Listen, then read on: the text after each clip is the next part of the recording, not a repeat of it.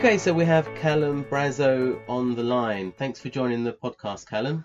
Hello. Thanks and welcome. And we also have here James Gordon. Hi, James. Hi there. Hi, Callum. Thank you for having me. Hi, James. Hi, Chris. Right, so Callum, yeah, thanks again for joining the podcast. It's a real honour to have you on. You're obviously someone that's very well known in the autistic community. You've done lots of, of work um, regarding, in particular, uh, performance and poetry and telling your stories uh, and views and experiences through that um, through that sort of angle, right, through that lens. And you've got various support groups that you run, and you do lots of advocacy work. So I think it'd be great just to sort of learn all about the various things that you do, why you do them, and and everything else. But before we jump into all the specific uh, bits of work that you do, um, would you mind talking us through your your autism journey? Um, uh, how how your you know uh, diagnosis or your realization perhaps that you're autistic came to be, and a little bit about your story and journey essentially. Sure. Yeah. Um, gosh, well, I'm 28 years old now, which is exactly 14 years um, since probably the, the darkest times of my life. My, my parents uh, divorced uh, around that time as well, and this accelerated or decelerated my depression at the time because I was being bullied um, in secondary school. Because in, in primary school, uh, I sat by myself, you know, in, literally in the corner of the playground playing wrestling with my fingers, and I, I just thought that was what I wanted to do. Everyone else was the problem. You know, do, do, you, do you have any friends? People would ask me, and people would say, uh, you know, let's come play with us. And I just, I just, no, I'm, I'm fine, I'm, I'm, cool. And then you got to secondary school. So primary school was kind of just, just there. I remember good times, but mostly by myself in the playground. I, I think my dad well, I'll get into um, my dad's perspective because I'm sure it's very different to to uh, to how I experienced it. But I just know that when I got to secondary school, I became aware of differences within way I was interacting with people because I wanted to interact, interact. I wanted to make friends, but I also didn't know how to, and people people gossiped, and I wasn't really sure. Even if I did reach out, were they being genuine? people did mock me because of I had dreadlocks back then, um, glasses, which I still have. Uh, tics. I've also been diagnosed since with Tourette's, which people people mocked me for, and um, I think I think genetically I was probably a shyer kid anyway, but I think being autistic and in a way probably an overprotective mum and possibly dad as well. I think he's he said in later years he holds himself partially accountable, which as parents, surely that's just normal. You know, both both of my parents raised me and made me um, in the in the beginning stages of my life. But I just, I just know that when it got to secondary school, my my, my parents were divorcing. My mum could have gone about it a different way. Um, I dreaded phone calls from her. I, I absolutely hated her for for her act and um, I, I, rem- I remember the time.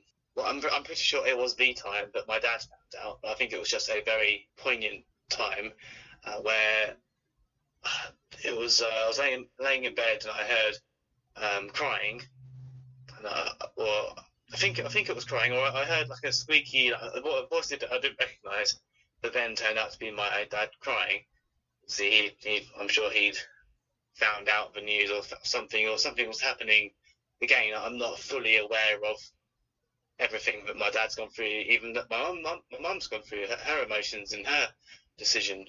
But as, as, as a kid, I wanted acceptance from my mum that this was hurting me, and poetry became uh, my expression for all of all of this. So I, I, I was writing. My dad was the one to encourage me to write my feelings down, and I think one of my first songs, if not my first song, was called "Live On," which given the, the context, is, is a strangely positive title.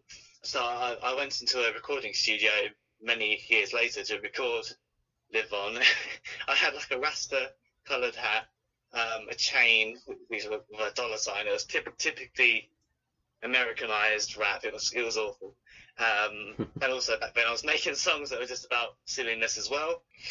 But I, I remember making making this rap song, and you can you can hear the pages turning because it wasn't originally uh, a complete piece. It was just a list of uh, verses or like bits I would sing, and then turned out into this recording.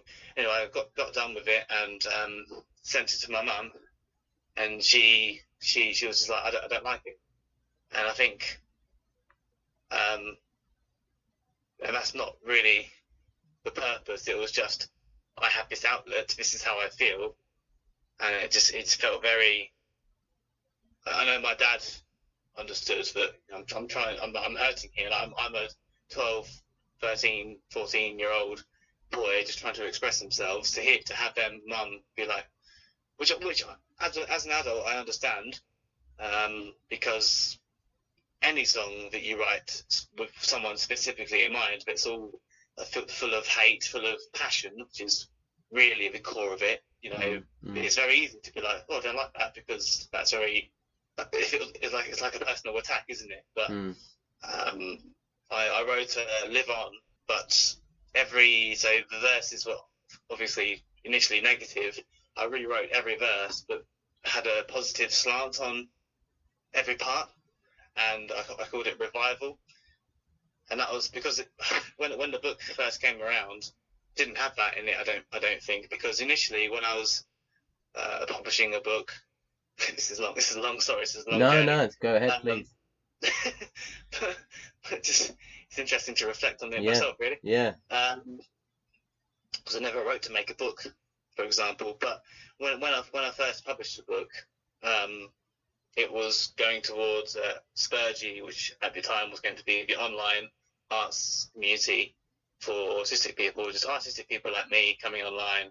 And um, long story short, on that that didn't get where I wanted it to be at the time. I wanted it to be more than it was, and uh, and now, so I, I, I don't think it had the rock revival back in there. Maybe it did. It's all it's all a bit fuzzy, but I know that the recent edition of my book that I've republished goes the funds go a little bit towards my support group, which I now run, which is again part of the full circle journey I've been on because my personal journey of, of torment and expressing myself has now become I'm I, am i am there for other people, mm. and there's ups and downs with that. Um, yeah, it's only been a year of my support group called Autistic Led in Spalding, Lincolnshire, which is where I live. But yeah, I, I, I remember wanting to include the original Live On at the back of the book because I wrote it when I was younger, but I wanted to have it at the end. And I remember my dad, uh, my dad saying, "Cal, this is your this is your life. You know, you need to include this because it's you, it's your feelings." And I remember going to my brother and him saying, "You know, Cal, don't you know, don't dig up the old grave because you're you're you're good with mum now, rather than dig up old emotions, all that stuff." So that's when I decided to write Revival because I thought that's all I can do. Like, rather than because I, I wanted to be true to myself because it is how I felt back then. I also wanted to reflect how I feel now.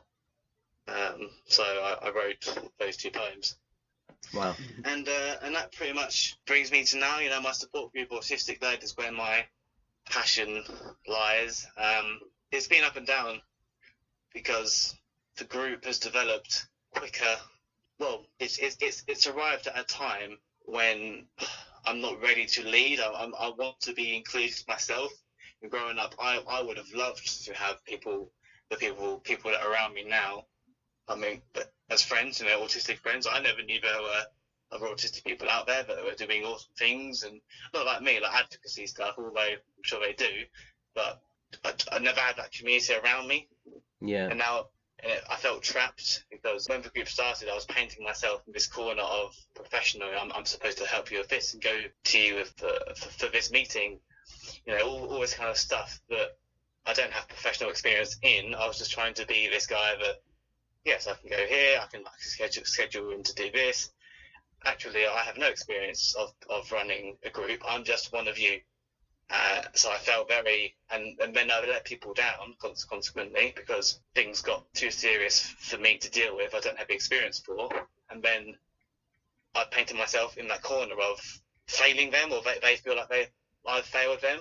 So I mean, so because I, I, I, am just one of them. I'm just an autistic person that's been through some shit, and I'm trying to make flowers grow. right. yeah, that's ah, really inspiring, and you know, full credit to you, particularly given how you know difficult you know times were for you in, in your childhood, and and how you've kind of turned things around through your poetry and and push forwards, you know, to try and make a positive difference. I think James has got a question. Oh, yeah, yeah. Um, what you were saying, Callum, uh, really uh, hits a nerve with me. I think you're probably about probably 10, 15 years younger than me, and it just sort of hit me how um, I sort of grew up in that protected environment. But I think my parents, they're in their 80s now, so for them, when I was growing up in the 70s and 80s, it just wasn't autism just wasn't a thing. It, it wasn't known. It wasn't talked about. There was this kind of stigma about anything like disabilities, so you just didn't talk about it. And I think that's why they probably didn't they didn't have that impetus to you know take me to get diagnosed or anything. There just wasn't anything. But um, it's interesting to look at um, how you've all, you've also sort of struggled with, uh, and obviously your parents have struggled to come to terms with things and and to support support you through difficulties. But it sort of really hits a nerve uh, and it's sort of also where you're saying uh, that you can only sort of you've come full circle. You can only come to terms with things now. It's kind of because society's moved on a little bit since then. There's been some progress. There are autistic advocates now, adults that are out there and and and speaking about their lives. And I think now is our time to sort of speak about these things. Yeah, no, I totally agree. Um, this is a pretty weird reference, but um, there's there's a rapper called Royce da Five Nine who um, has close ties with Eminem, who who is a subject of mine because he's not openly said he's autistic, but pretty clear. he's, he's made uh, uh, lines about it. Um, one of the classic ones that my dad likes is uh, "You got buns, I got Asperger's," meaning Asperger's. Um, but Asperger's. Um, hmm. but Royce da Five Nine has a has a new album out, and um, he he's been doing interviews, you know, media interviews about it, and funnily enough, his his son is autistic, and he talks about that. But I'll, I will not get I won't get uh, too tangled in my own tangents yet. But my, my point is, he he was saying that as an OG, like original gangster, meaning he's an older generation uh, rapper. He kind of thinks that the older generation rappers owe it to the younger generation to tell them the the path they went and the path they should be going, like the mistakes they've made. And I feel like it's the same in the autistic community. You know, we, we need to say, look, we didn't have the knowledge that we have now. We didn't have the tools to communicate that we do now, and we kind of owe it to ourselves, I guess, and our, our, our community, you know, the, children coming up into this world to to give them the tools. You know, the the thing that comes to mind is you know post diagnostic tools. So many people have come to me in my group and said, "We'll just handed a sheet, just just been diagnosed. Now what?" You know, or, or children that are in that situation. You know, you're, you're autistic. Here, here's a leaflet. You know, that's just not good enough. And um, it may be smile inside when, when I was introduced as having done all these things and being well known because I, I, actually don't I feel like I operate in a vacuum sometimes. Uh, being being from Lincolnshire, you know, it's, it's rural here. Know, the transport isn't always so good. Um, we have good like, pockets of positive positivity and, and great great projects, but I don't think everyone's connected as they should be. And um, as an autistic person, I feel very um, protective myself over my group because, uh, or our group, because I feel like I'm part of it as well. Because it's not only a, a local thing; it's a national thing. It's an international thing to actually have autistic adults leading our own. Uh, yes, there have been hurdles, definitely, but personally, there's been there have been massive hurdles and learning curves for me. Um, I've alluded to, but I just have this responsibility internally to be like, yes, we need to keep this going. We need to because in, in Lincolnshire, I feel like a lot of it seems to be like parent led, and I love parents, and everyone has a voice, of course, because the the argument there would be, you know, freedom of freedom of speech. I understand that, and the way I describe it is having an orchestra of voices. E- everyone's involved in in that cacophony, but historically, autistic adults' voices haven't been heard enough, and we, we can go back to the females, autistic females that have been um, undiagnosed for years upon years upon years. But just as autistic people and autistic adults, we haven't, I don't feel like, especially in Lincolnshire, had those moments where we say, actually, we can speak for ourselves or give us the right tools and we can speak for ourselves. Well, I think it's fantastic that you're coming forward um, and filling that vacuum because um, you're obviously very needed because people are approaching you and asking you for help. Um, and I think um, they're doing that because they can now see the value of lived experience. Um, and you know, you know exactly what the, their children are, are, going through and what their children are going to face in the future, and you can give the advice, you know, to make their lives easier and give them the support they need. Actually, being diagnosed, I was diagnosed in Lincolnshire. I remember it to this day. I don't know how old I was. I'm going to say in fact, 21 I was, 21. Um, so much of it is blurred in a way, like the actual diagnostic process, like the, the underlying path that my dad must have taken to get these people in front of me to help me with my depression and to help me to see like all these conversations he would have had and he, he told me that he's had with family friends and they said I think Callum might, might, might be autistic all this stuff but when you're in the depths of depression and in your own world um, not well, I guess it would be my own autistic world, but I know that there's a there's a negative connotation to when, when people say that in your own world as an autistic person. Hands up at the glass kind of thing. That's not how it was, but the depression, the divorce, the, the bullying, trying to understand myself and being rejected, all this kind of stuff. My dad definitely felt that, but the actual official diagnoses, um, Tourette's, OCD, and um, autistic, I, I cried. I can't remember anyone else. It was my my dad and his partner at the time who helped me a lot. I think I've burst her bubbles and a few things. Like she, I don't think she said. My dad told me years later that she didn't think that I would get a girlfriend, for example, and I've done that, uh, and I'm in a new relationship. so two two and oh. but um, uh, um, and the funny thing is, is uh, the first was neurotypical, uh, and the, the, this this uh, this young lady, this wonderful lady, is autistic. So it's interesting that the dynamic there. But yeah, so when I, I was actually diagnosed, I, I cried. What was yeah. the source of that that emotion? Like, what were you what were you feeling when you got that diagnosis? Um, just overwhelmed. I think just just this in this all, everything that was internal, like i I'm, I've been struggling so long socially for so long, and just having someone say, you know, you meet the criteria for this, you know, this is this goes some way to explain this turmoil you've you've, you've been experiencing. Like, I mean, if this happens in seconds, but I, I guess that's what was going through my mind. It was just finally. I, I've given a, a TEDx talk, which you might, might have seen on YouTube, and I, I say something like, I've, I've suffered from depression, I've suffered from anxiety, but I've never suffered from being autistic. And I think, know, that, that rings, rings true today.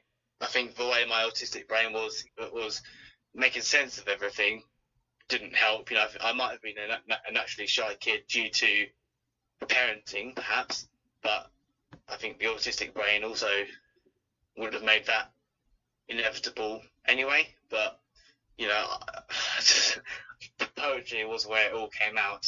Yes, it's really it's really strange to, to, to think of myself as a performance poet. I'm actually performing um, on the 26th of March. It's been a while. It's a local tapas bar that has open mic nights. It's a it's an intimate venue as well. So I've taken my group there, um, and that, that's another full circle moment I had last year. I, I my dad was already there because I live on my live on my own now, and yeah, my dad was already at the tapas bar. He's eating and stuff, you know, being social because he's super social. He, will he'll talk to anybody. Despite I think he's got confidence issues sometimes, but because he, he can't get up, get up, get up on stage like I can and perform, but he'll be a social butterfly. Um, I think he's undiagnosed, he's autistic. but um, so I walk in and he's there, and then my group, part of some of my group are following me in. It's like this meeting of the minds situation where it's like I'm now supporting people and I'm literally seeing in front of me the person that supported me. And it's a really weird situation. Um, and then also what happened in, in that night, uh, one of my support group members got uh, got overwhelmed socially, and so they, they actually didn't stay, and that, that made me sad, but also reminded me of myself because that definitely would have been me years and years ago. Yeah, that's really great about the group, though. This is the autistic-led group that you run in Lincolnshire, isn't it? Um, yes. So tell us a little bit more about how exactly it works, um, you know, and how you set that up. I mean, how many people are are part of it, and is it a sort of monthly meetup? I mean, how does it work exactly? And I'm sure there are people. The reason I ask is because I'm sure there are people who may be wondering about setting up their own type of support system. So it might be useful for them to hear how you've done it um, and any advice you might have in terms of organising this sort of thing. Yeah, so um, Tonic Health health and wellbeing charity in Spalding, and um, they've got different things going on and lots of uh, community community health and wellbeing. But there was nothing really for autistic adults. But I, I think I'd been on their radar for quite some time. I went in there once with a tin of autism facts and myths, and I was going around town and I was just asking people to, to pull one out. Silly things like um, autistic people don't exist in Spain because of the heat, or um, you know, autistic people have sex. You know, different different like silly things, and some serious like I can't remember all of them. So I've still got it. I still intend to uh, do something more with it. But I remember doing that, and and and, they, and one of the guys I work with remembers me doing that to this day, like a year later, and he thought that was bloody awesome. And I think they wanted something uh, for autistic people, and there, there was this funding opportunity that came up, and I just I just remember going for it, and uh, it was a managed managed care network funding through the uh, NHS, the LFPT, Lincolnshire Foundation Partnership Trust, I think. Um, but yeah, it, it, was through that funding that I got the idea. So people met and still meet at four till four thirty till six at Tonic Health um, every every Thursday, and uh, people can go when they want. They can come when they want. You know, there's no pressure to be to look people in the eyes, or and I think that that means a lot for a lot of people. Because when I started, it was one one member and I, and for the longest time, it was me and the same three members. It was like, is this going to evolve into anything? And I think that there's one particular member that doesn't come anymore. Um, thankfully, it's grown to what it is now. Um, I recently this year got new funding from because my old funding ran out from the Autism Funding Network. I think it's called the Autism Support Network, and I've got that. So that's congrats. Amazing.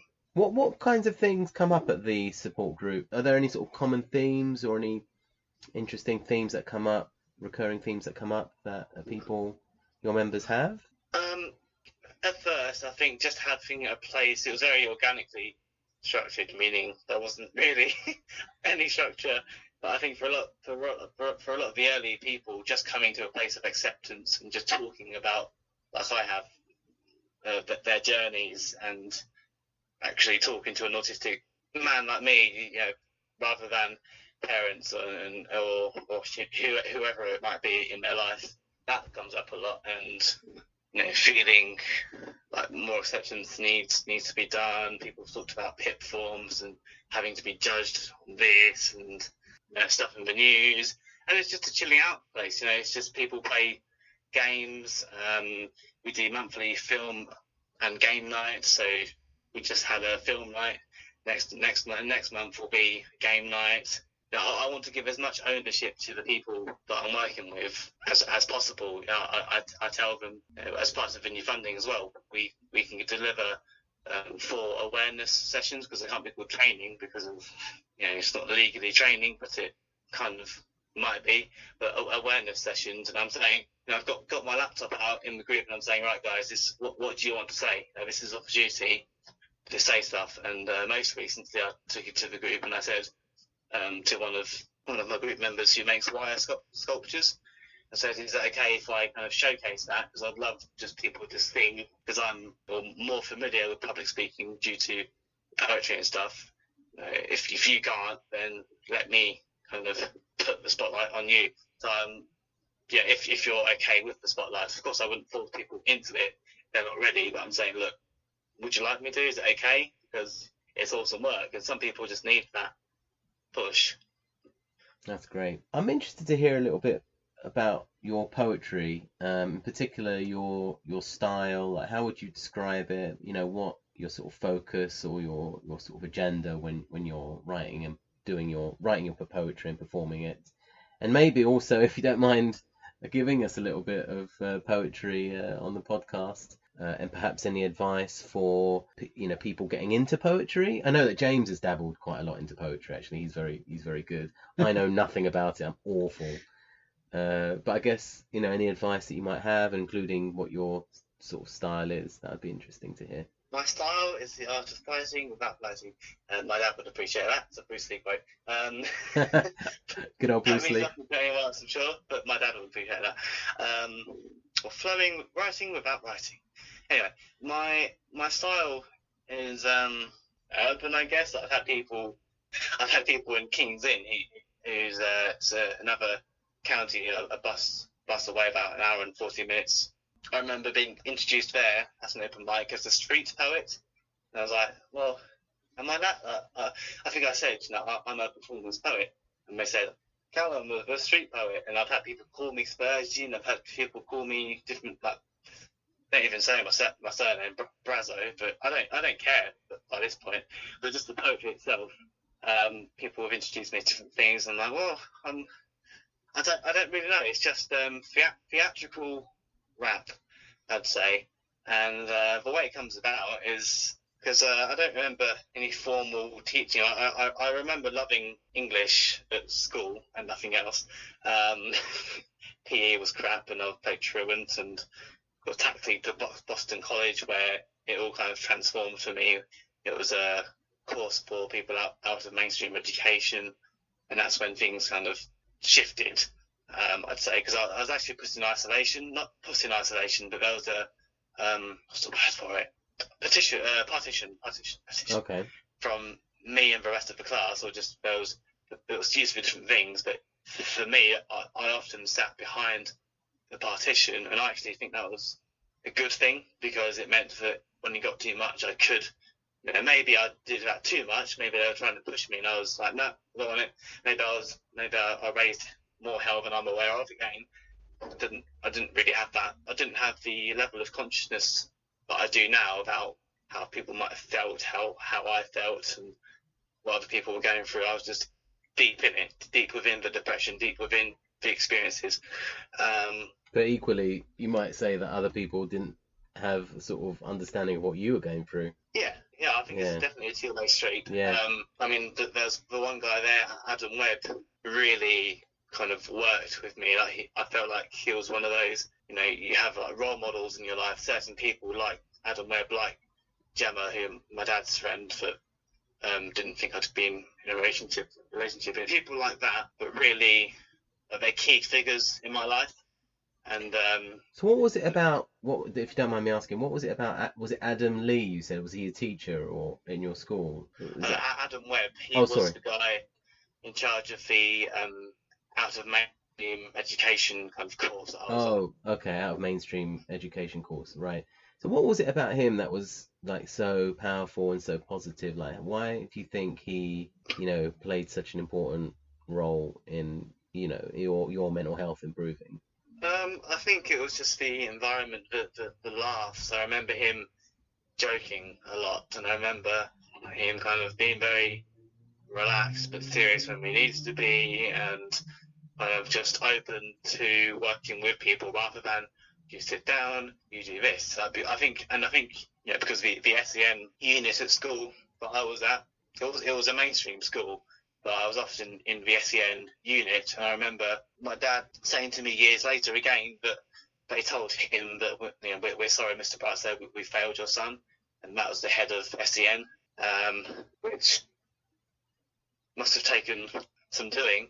And I think it was because I wasn't throwing chairs. I wasn't the, the typical, oh, this, you, you, need to watch this guy. You know, I, I wasn't giving off those those hallmarks of troubled. I was just very quiet, kept to myself, which also is, is the hallmark of someone that's troubled in my mind. But mm. I guess it's, it's more difficult, or it, it, was difficult back then to know what to do with someone like me who I wasn't. Uh, it, it almost would have been easier if I was one of the cases that you hear where people are hitting teachers and throwing chairs, and I wasn't doing any of that. So, um, yeah. So, but Adam Webb was just just a, a different different guy, you know, from what I'd been used to. Um, informal, kind of real, like just.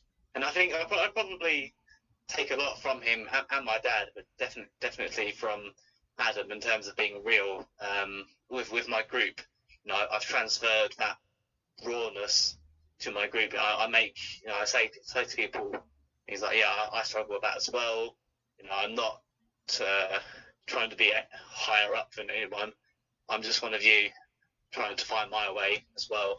I made that clear uh, early on in the group. I said, look, I'm just, mm. I'm not used to leading anything. I'm doing my best. Um, let me know what you think. And I was, I'm, I'm just honest, you know, because what's the point in being anything but like, I'm just trying to get the best out of everybody. Wow, so valuable to hear. You know that you know you your experience was someone who who who was honest and transparent, relatable and open. You know, didn't put themselves in an authoritative kind of role, um, and uh, was positive and gave you the freedom of expression and acceptance. That's what it sounds like to me. That this this kind of guy, that was his style. You know, I just I only wish that more more educators were, were similar, you know, you know, sort of encouraged openness and freedom of expression and individuality. Uh, it certainly sounds like it worked for you and, and has also enabled you to uh, take those values and those ideas and put them into your into the work that you do today. So it's having a continued benefit to people. That's, yeah, that's really really great. Um, and you said Gem, Gemma, is it? You said was was someone yes. that someone else that's had a big impact? What, why is that? Um, just I think again her her fun and her her ability just to I think I think that probably comes down to experience, but I, th- I do feel like some people have this almost inherent understanding of, of the, the, socially awkward, like I was in Slan. Um, you know, there's people that don't point the finger and don't, you know, there's there's certain people, maybe in, in older generations, that would be, oh, give, give him a smack. You know, we're, we're long past, I hope, the days of refrigerator mothers and all this kind of stuff. Give him a, let me give him a slap and he'll be all right, or you know, all that kind of um, just very harsh discipline, which actually doesn't get a lot of people where where you want them to be. I think he, she just just understood uh, me on a on a different level. I'm not really sure, but I think it just she, she was so much fun, and she we'd often say the same things or think the same things. Like how you, you, you like, I don't know. It's it's hard to kind of describe.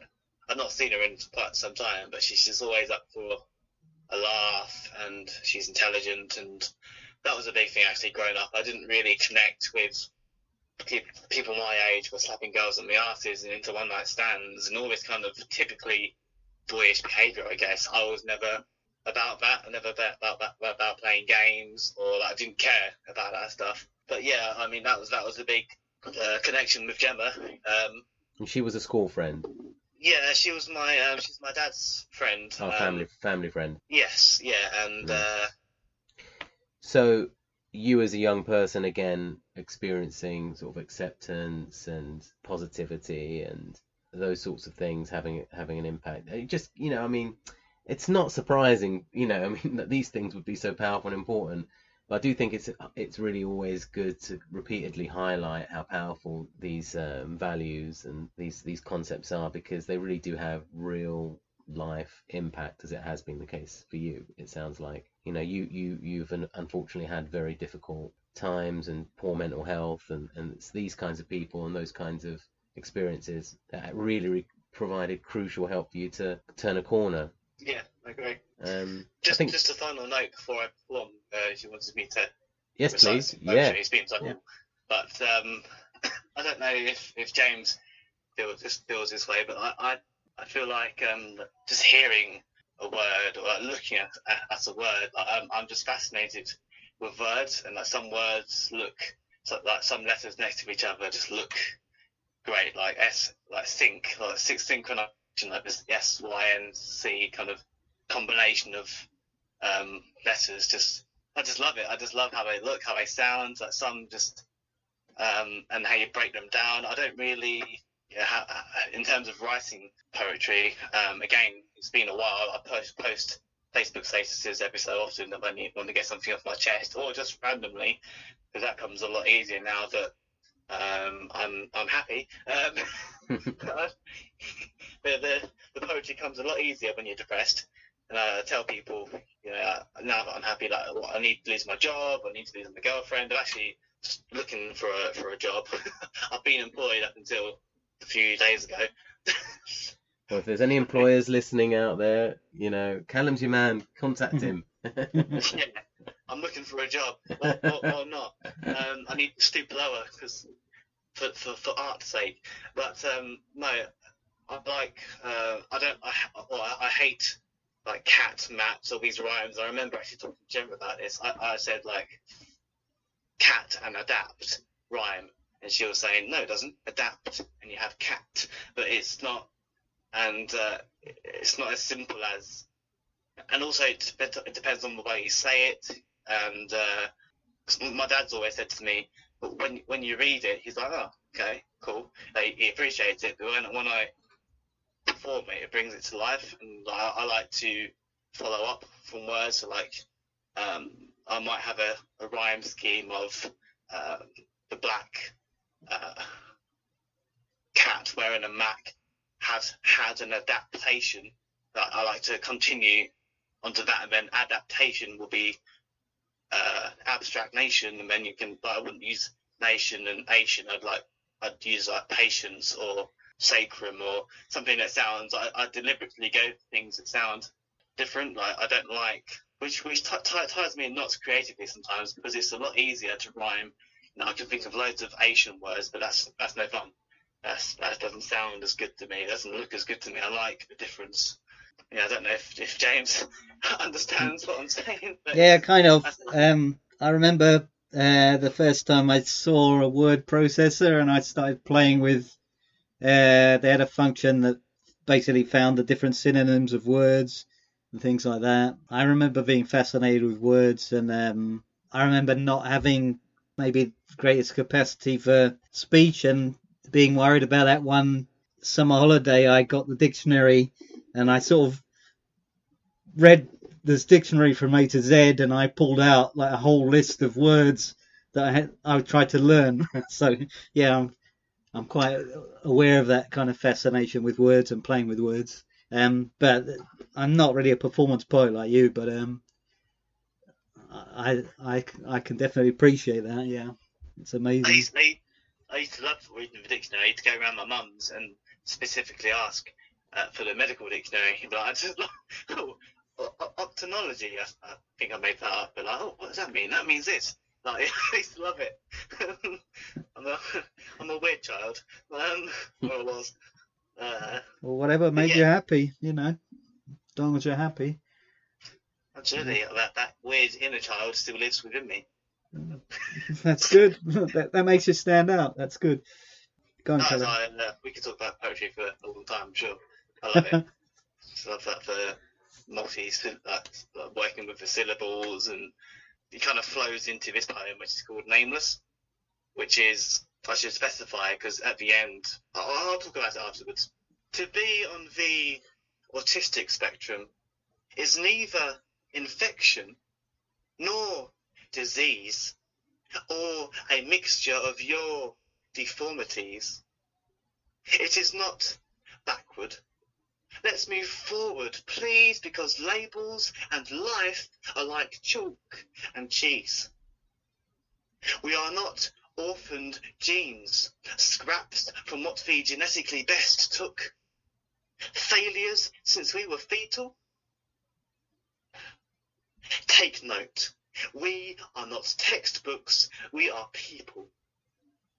We are not oddities with locks and keys, pigeonholed as comedies or coded anomalies. We are not your intellectual properties. We own. We live. We exist. A multitude of preset myths. So let me say this audibly. I am autistic and there is so much more to me. So thank you. Wow. It's very I don't powerful. know how. Yeah, I don't know how you do. It's so powerful. and such an incredible story told so vividly. An important story as well.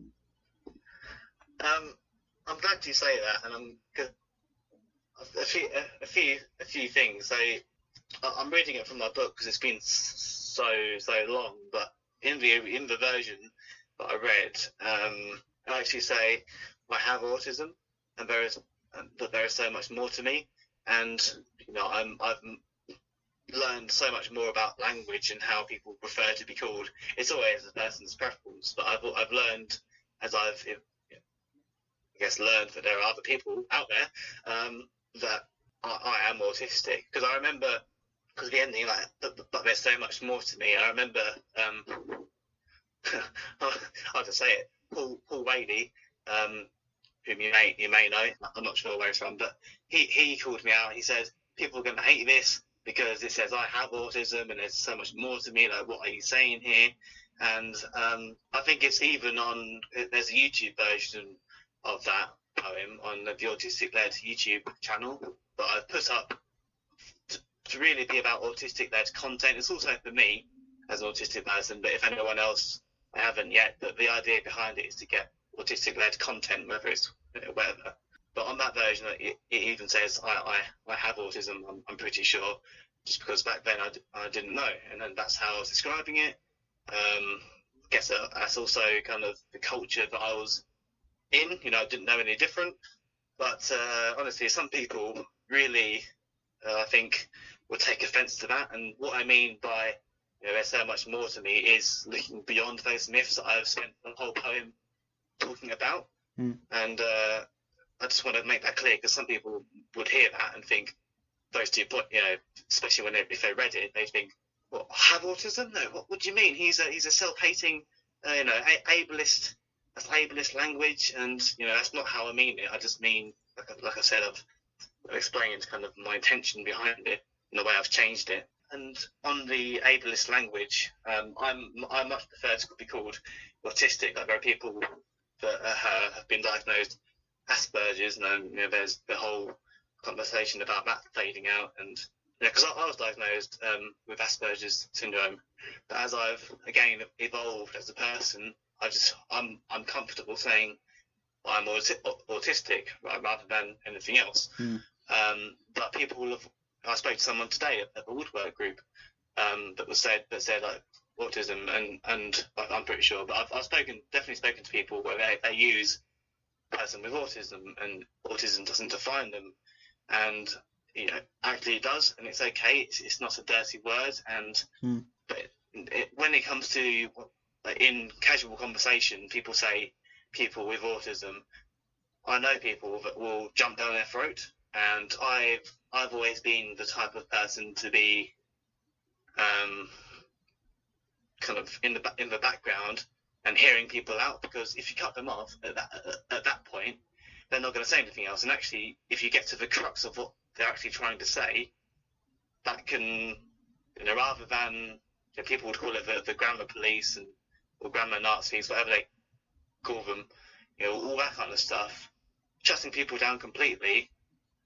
actually, they do have a voice, and I, I recognise that, they might not get the, the nuances of language right, but when you've when you've lived around, you know, or when you haven't had the exposure to the autistic community that I have now, um, or you know you're given a leaflet that has this language, or the people around you, like I say, just how how are they meant to change?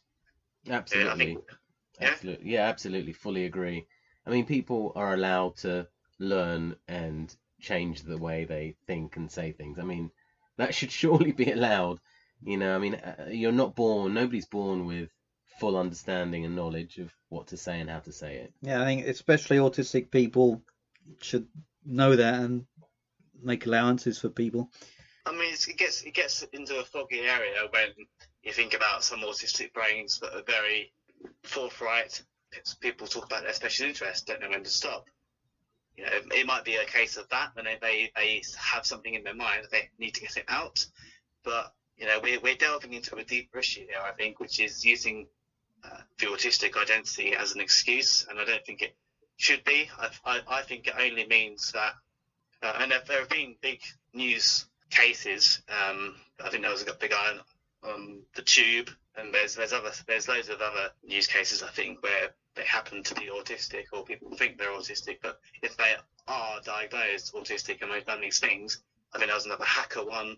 I don't think that excuses their actions. Their actions have reactions, consequence, consequences. It just means that maybe you need to communicate things in a different way. I don't think we should be saying it's diff- it's difficult. It's a difficult line to draw, but I don't think because otherwise people will just throw that autism card out there expecting different results, and I just think pe- you know people need to get to the root of things. It's, it's like behaviour. People see like throw something at a wall, and then or the police will get involved because that's vandalism. But actually, what if it was like a result of a meltdown? You know, it all comes back to understanding uh, and acceptance of the root before judging the tree. Yeah, fully agree. Yeah, I mean, there's always a re- reason for behaviour. Yeah, you're right. Yeah. And and you, you have to look at each, I think, culture that they've been brought up in individually. Because what if the, the, the hacker, for example, if he just thought, oh, this is cool, I'm using my skills, and what if, or what if they need redirecting to to work with Auticon, for example, which is also in London, um, and Germany, and I think they, they've reached out Australia, I think. Um, I remember meeting them at one of the autism shows. I think I was really impressed with what they do, which is like put autistic people's talents into like IT projects. That's that's how I Yeah. understand it. Yeah. Um, and like, what if what if that hacker needed to have something like that in his life, but he didn't know about it? You know, there's all kinds of, uh, and it comes back to my. Not this is not selfish, selfishly um, bringing it bringing it back to me, but my TED my TEDx talk, which is um, why people make mountains out of molehills. It's about saying, you know, make the most of that individual. And I, I talk about it in the talk. You know, someone's interested in trains, and the family took that and helped him to communicate. And you know, you, you rather than saying, no, you need this curriculum, you need to do this, stop doing this. It's just using what you have and, and kind of expanding that. You know, there's so many textures and colours and parts of a train. There's rather than oh the train the train's a problem, get rid of it. There's there's a lot more you can do. Yeah, I, I watched that video actually. It was really good. Um, I, there were two videos, aren't there? Uh, two TEDx. Mm. Um, and what I really like is that you say in one of them that um, you know we we sh- you know we make a fuss about many things, right? We like we fuss about the weather, you know, and uh, other examples that you give. And it isn't bad actually to make a fuss about you know understanding and autis you know autistic acceptance and understanding, and, and making a fuss is going to help us to forward discourse, forward understanding. Um, Mm. it, it- do you want to sort of elaborate on that? That's quite an interesting. I thought that was quite an interesting point you were making. Yeah, um, we're, we're worth. I think I think I ended it saying something like people are worth fussing about. Mm. Um 'cause I don't know, we we we want to celebrate and and lift each other up, or we should be. I think you know, rather than that there, there's enough people in this world, and there's enough even in infighting. Are people, autistic people that don't get on. That we should be realizing again, really weirdly, um, Royce Five Nine because he, he's he's very in my mind at the minute. That's why I'm bringing it back to him. He was saying that black black people. He's he's he's a black black rapper. He was saying that black people need to realize and that their their unity, the the power of their unity to get what they want out of life, and you know to to bring themselves out of their oppression, their their cultural oppression it might be having, and and as an artist as well, he was saying that the autistic community needs needs to do the same. There's been infighting with the autistic community with functioning labels. I'm better than you. I'm a Call them shiny Aspies or something. You know, there's what, what's the point? You know, we're all autistic people. Why wouldn't we be all fighting for our own collective rights? And the other um, issue that I, I find, I've not been online in a while, keeping up to date with things because there's so much on my feed all the time and going on like this this new story. In, in, in the same Facebook feed, you'll have autistic man starts a coffee shop uh, despite teacher saying he couldn't, or something really inspirational, mm. inspirationally pornographic and inspirational porn, which is or, or something gen- genuinely good. Um, and then in the same feed, you'll have people have died. You know, people have been abused at this school.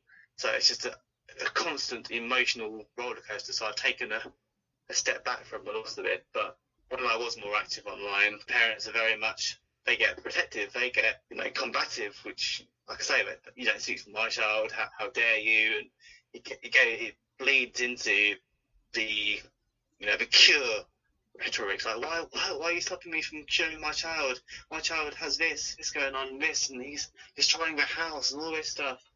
Um, you know, it's really dangerous if if we don't kind of derail that or at least have a discourse about it, but healthy discourse about it it's just like we're all fighting for like we're all part of the same world, the same community. Like why? It's just it's kind of if if you bring it too far into your life, it can really get you down. I think because it's just it's so pointless. it, really, it really is. Yeah, that's, that's the trouble with um, the internet. I can remember a long a long stretch of my life didn't have the internet in it because it didn't exist until I was in well into my twenties, there was no internet. So I often think back about what it was like then. And yes, it was more isolating, but but and I compare it to now, you know, and, and there's there's pros and cons, you know. Um, but I totally agree with what you were saying about um, arguments over functioning and and the kind of the the kind of ownership some parents take of, of their child's identity, which is you know, taking that too far is wrong. You know, of, of them they're taking away because their ch- children can't communicate or they they haven't found a way to communicate yet doesn't mean that they're not capable um, and doesn't mean that that it doesn't mean that we don't have insight into what they're going on what what they're going through um, you know because nobody knows what the kind of things that we've we've gone through um, as we were as we were developing and, and, growing up. You know, it's it can it could take an autistic person uh, 20, 30, 40, 50 years to you know, or or more to to develop. You know, um, so I totally understand what you're saying. Um, we shouldn't be arguing about it. We should be finding ways to support each other. At the end of the road, we'll, we'll support um, the next generation. You know, I think there has to be a certain level of um, sacrifice in in a way. I, I wrote I wrote about it because um, I also haven't talked about this, but um, I have a Autistic Lincs, which is my newspaper column. Yeah. For my local paper, um, it's got a Facebook page, and uh, it's approaching on the 11th of March for two year. I, I, I call it the, the autoversary. Um, Fantastic, clever, isn't it? Yeah. I think I think you gotta you gotta take the intellectual property on that one, Callum. That is that is good. You got to claim rights to that term. That's yeah. good. But I, I recently talked about this this glass half full mental mind state that I've been in because my column only exists when there's there's an equal balance. Like there has to be something bad as well as something good going on for me to write about stuff. So it, as as proud as I am to keep this column going, it's almost like I need things that have happened to to report. That makes sense, and, and to talk about. Oh, happening. Yeah, yeah, I know what you mean. Um, in terms of writing poetry, so something something strong, something bad triggers a strong emotion in you, and that um, motivates you. Is that right?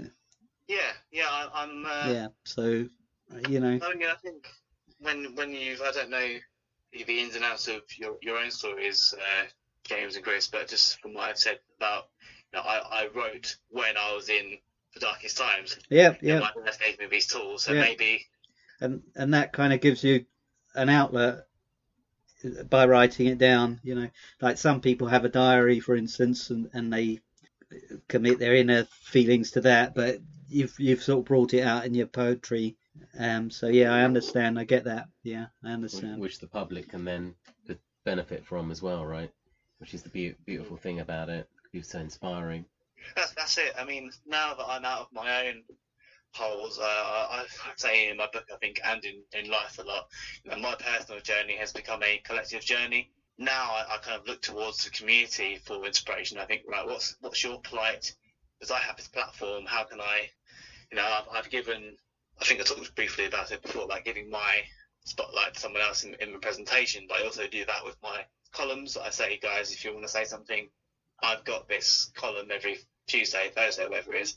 You know, if you want to say something, here it is. That's fantastic. Really, really great. I'm aware that time is getting on, um, and we've talked about lots and lots of different things. Um, and I'd really, really like to link in to the podcast description, you know, links to your various YouTube, uh, TEDx talks and your column, your movement performance poetry book, and the autistic led group perhaps, um, and other things. So I'll certainly put put in links so so listeners can access, you know, all of the work that you're doing. And the only thing with my book is because the, the website's actually um, under constru- under further construction at the minute.